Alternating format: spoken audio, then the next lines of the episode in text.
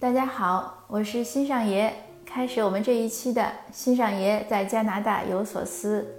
今天的分享呢，我是想谈一个还是教育的话题吧，就是父母要给孩子多大的权限和自由才好，才可以，呃，又是怎么能掌控？这个话题呢的由头呢是这样，是前几天呢新认识了一个，应该是一对网友夫妇。呃，他们和我聊得很开心，而且那个太太的名字呢，中文名字呢和我的名字，呃，就是怎么说呢，是字不一样，但是发音类似，所以如果写成拼音，那我们两个的拼音是一模一样的，就是很巧。那就聊起来就很开心，又是同龄人。后来聊到我为什么会学古代文学，我说是中年以后半路出家学的，然后那个先生呢就感叹了一句。他说他在上大学的时候，本来，呃是想报古代文学专业，但是父母呢就说报古代文学呢没有饭吃，就没有让他报。所以这个话呢就给我一些思考吧，一些回忆。那我当时呢我就讲，我说我还是很幸运的，因为我从上上高中开始，父母给的自由度就比较大。那我们当时呢，还是要到高二的时候分文理科，就是高一的最呃高一学期末的时候要填一张表，家长要签字。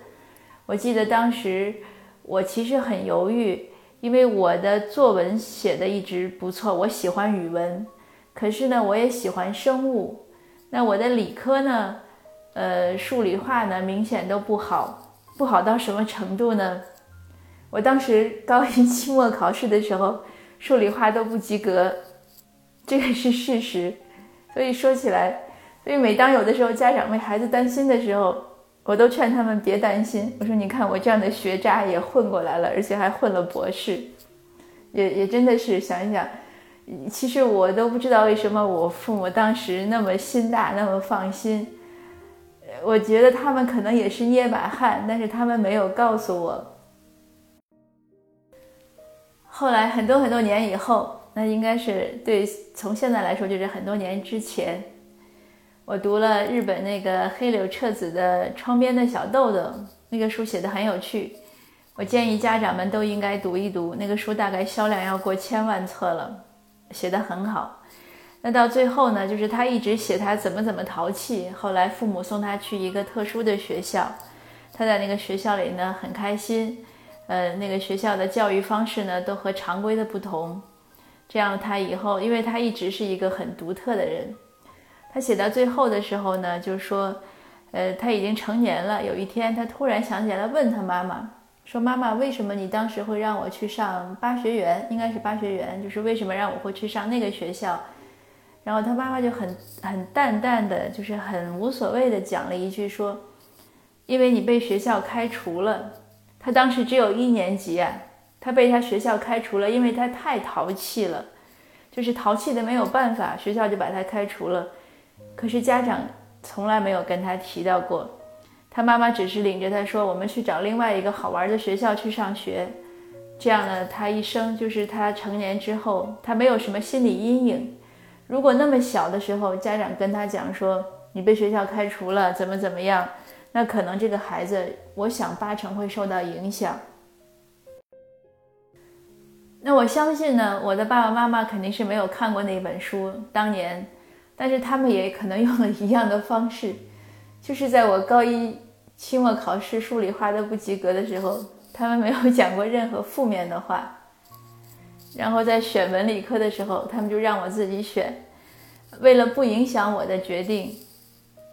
我记得他们当时就是他们俩好像在一起，我我我就拿不定主意怎么办。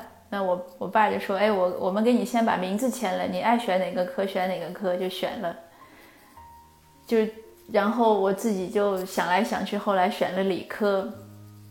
那我现在想，觉得我也是傻大胆儿，为什么数理化不及格的时候还能选理科？我觉得很大一个原因是因为没有人告诉你你不行。就是父母没有说，哎，你怎么不行啊？呃，你还要学学理科，你是长那个脑子吗？他们都没有说。我们的老师也很好，老师虽然不喜欢那我我从上初中起就有这样的老师，有一个老师就是物理老师，他不喜欢我，但是他当我面的时候总是给我很多肯定。后来我上到我们上大学的时候，他可能就癌症去世了。那以后都是成年之后同学聚会，有一次我说起来那个赵老师怎么怎么好，我们班有一个同学就讲说，赵老师最不喜欢你。他一讲那句话的时候。我我没有没有其他的感觉，我就是觉得突然特别特别的感动。我想一个老师，他能掩盖他的不喜欢，他每次见到我的时候还是给我很多鼓励啊正向的话，从来没有打击过我。所以有时候我想，我是很幸运的，能一直生活在老师的这样的关爱下，家长的照顾下，所以才有了我后来的个性。说回来，我父母啊，那他们就签了名。那签了名呢？当时数理化嘛，那化学就不讲了，化学一直也不大好。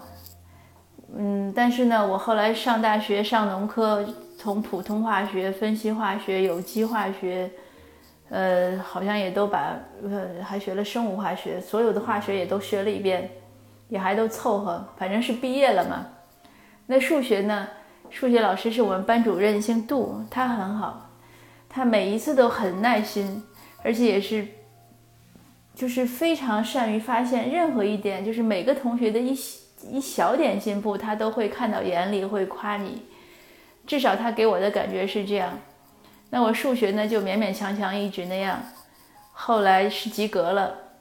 那整个一直到高三模拟考试的时候，都是不管一百分的卷子还是一百二十分的卷子，我都是七十多分。那杜老师呢，在高考前呢，他也很会给我打气。他说：“你没问题，你这个分数这么稳定，不管这个高考卷子有多难，你可能还是这个分数。”后来果然是我高考还是七十多分。那杜杜老师就是就是，其实我数学这么差，但是他也经常能看到我的一些闪光点来夸奖我。那高三的时候，我我。胳膊右胳膊摔断了，有有可能有几个星几个星期到一个月吧，因为冬天下雪，路太滑。那还是跟同学打闹的时候，反正摔摔裂了，就有那么长时间不能写字。但是我可以拿左手去记记一些很草的笔记，包括做当时做那个几何题，那至少可以画一个草图。那写是没办法写。然后这样呢，杜老师开家长会的时候也在夸奖我说：“哎呀，你看他这个很顽强呀。”呃。至少这样，我父母回来，我爸爸回来是跟我讲了这样的话，那就是一点一点这样呢，就会让我一直觉得很自信。现在回过头来看，数理化那么差，我竟然能一直学理科，也是，就是也是醉了嘛，也是很难得的。那当时我父父亲给我签了字之后，他就说了一句话，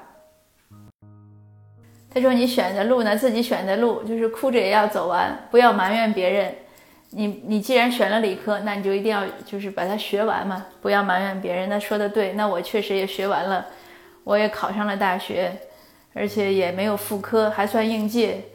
那个那个大学那也是二幺幺和九八五，不管怎么样，还算就是很很很幸运嘛。我一直说我很幸运。那现在回过头来就是想，哎，父母要给孩子多大的一个自由度？我考大学的时候也是这样。那我想学基因工程，但是分数太低了，学不了。又想学医呢，后来也觉得不太适合，后来就报了农科。那上大学上大学的时候，我我有一段时间就喜欢逃课，经常逃到北京去。然后有一次，大概逃了有四五次课，不过都很幸运没有被老师抓住，而且我连实验课都可以逃，因为实验课是。一人一个座位，你一定要坐在那儿做实验的。我现在都不知道我是怎么逃过去的。总而言之是逃完了。然后有一次我给我妈妈写信，我说我那个刚逃课去北京玩了几天，我妈妈竟然给我回信说什么？她说你应该早早几天逃课去，你爸爸前几天刚在北京出差，所以错过了。然后那个时候我就给家里写信的时候。经常会在什么革命史课上啊，就是那些政治课上写信。我每次写完信的习惯很好，都会写，呃，哪年哪月哪日于什么课上。然后他们也从来没讲我。后来革命史考试，我第一次考试就挂了，没有及格。那我妈妈说一点也不奇怪，你所有的信都是在革命史课上写的，我想你都没有时间去听课。当然，这样的事情很多了，我一讲起来就没完，那有点跑题了。那这我在这样的环境中长大呢，那其实我也心蛮大的。像我小孩，呃，九年级今年，他们夏天呢，暑假要选 summer school，要选一些课，因为疫情呢，他们也耽误了一些课。那他他他也没有让我选，我也没想过我要帮他选。选课那天呢，早晨可能是六点开放，他五点起来，他自己上的表。然后他就选到了，选到了，我也没当回事儿。就是他当时说要选什么，嗯，他说他要选数学，嗯，怎么样？我说那你他已经学完十年级的数学了，我说你干嘛还选数学？他说他要把十一年级的也学完，这样他可以学什么？那我也没没有想。后来前几天呢，来了一位朋友，他女儿呢也是，他小孩也是九年级，然后他没有这个选课的问题。那那个朋友就讲说，哎呀，选课好辛苦啊。我给他选了好几次，呃，后来就是什么，就是后来是有别人退下来，他才选到的，啊，那我才知道原来人家都是家长在给选课。那朋友走了呢，我就表扬小孩，我表扬我孩子，哎，我说你蛮不错的嘛，他不用爸爸妈妈操心，自己就能完成，那他也很高兴。呃，当然不是说我做的都好了，其实我是想讲一个我不好的例子，也是前几天。呃，有人敲门，就是因为我们那个房子都有那个水槽嘛，就是水槽如果它有了泥呀，或者有了树叶，下了雨就会堵，那个就就对房子不好。就专门有人会洗水槽和屋顶。那有人敲门，就说问要不要洗。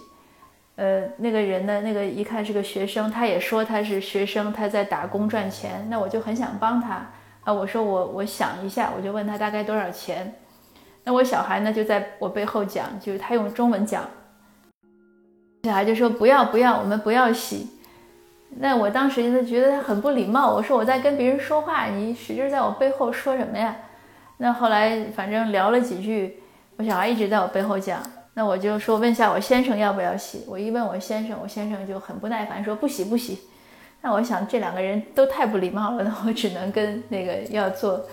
做工的那个学生讲，我说很抱歉，我们现在不洗，但我要了一个名片，这个事儿我就关门，就就他就走了。然后我先生就跟我讲，他当然是没有在小孩，就是没背着小孩跟我讲。他说你不觉得你做的不合适吗？我说不觉得呀。他说为什么孩子跟你说了那么半天，你你还要跟那个客人，就是跟那个洗洗水槽的人在那儿搭个？我说我觉得不礼貌呀。他说。那你有没有想过，你你小孩的心里，他已经十五六了，他觉得他没有被尊重，你为什么不肯听他的，而要还要就去要让客人觉得，就是要让别人觉得愉快，而而不考不考虑你小孩的这个心理呢？那我其实讲呢，我说我其实是觉得他在多管闲事，这个事情跟他没有关系。我先生就说，你为什么觉得这个家里的房子要不要清洗跟跟儿子没关系呢？是不是因为你觉得他没有收入，所以他对这个家没有责，就是没有没有权利去说这些事儿？哎，我先生一说这话呢，我就乐了。我觉得他说的对，我确实有这样的心理，因为我觉得这个往就是付钱雇人干活的事儿，好像我就没想过我儿子需要表态。我觉得这事儿就是我和我先生商量的事儿。然后我先生就说：“你要想想，你这样是不对的。他已经要十年级了，呃，他已经十五了。你一方面让他承担责任，让他去思考、去管很多事儿；另外，当他表态的时候，当他发言的时候，你又不听。那这样的长长此以往，他肯定不乐意。那那我想了想，我先生说的是对的，他说的是对的，就是我们指望孩子十八九一下子成年嘛，那不可能。他成年前。”就是他成年以后做的很多决定，其实是需要预演的。预演的过程就是之前的那些年，或早或晚，但是他总是需要机会去演练。比如说像这个房子洗水槽的事情，他确实因为将来他有了自己的房子，他也要做这样的决定和判断。那我觉得啊，我我理解了。所以呢，今天的话题呢，就是也是很分散的，但是通过我自己的故事、我的收获和我的不足，也是和大家分享。也是算一个问题吧，就是我们要给孩子多大的权利和自由？我们怎么培养他们做决断的能力？我们怎么管理好自己的情绪？呃，我们怎么样就是能真正的明白这个道理，而且时刻有这样的意识，去给孩子一些成长的空间呢？就和您共勉吧。今天的分享就到这儿，谢谢，下次见。